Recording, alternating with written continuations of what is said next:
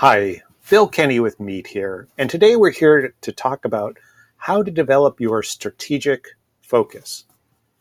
Really, the hardest part of developing your strategic focus and building an effective strategic focus is having a specific and clear target outcome. The best outcomes are like a destination when you're traveling or driving. Uh, when you do this well, uh, your vision and focus transcends the organization, aligning your team in action and purpose. The more geographically distributed your team and organization are, the more important having a clear and omnipresent strategic focus are as it guides people anytime, day or night, wherever they are and wherever you are. Can you imagine leaving your house without a destination? Most likely not.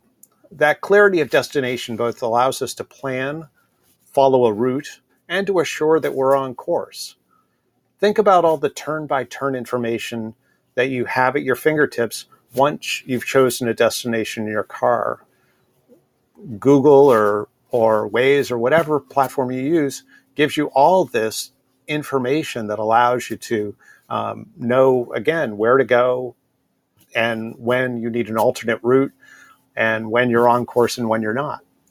Airplane pilots and ship captains submit flight plans and route plans before leaving port to assure safety and that they reach their desired destination. We would recommend four basic steps to creating your strategic focus. Number one is to identify the desired outcome or outcomes that you want.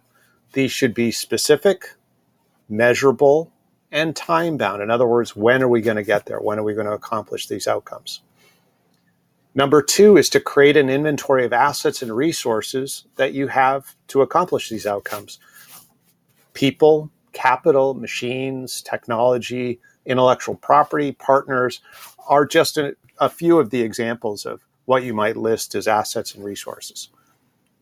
Number three develop a plan that best utilizes these assets and resources to most efficiently and effectively accomplish the desired outcomes by the target date. And finally, number four, identify your key success indicators and create a system to track results and periodically adjust the tactics. I hope this has been helpful. Please reach out to us with any questions and keep doing your great work. Thanks so much. We'll talk to you soon. Bye now.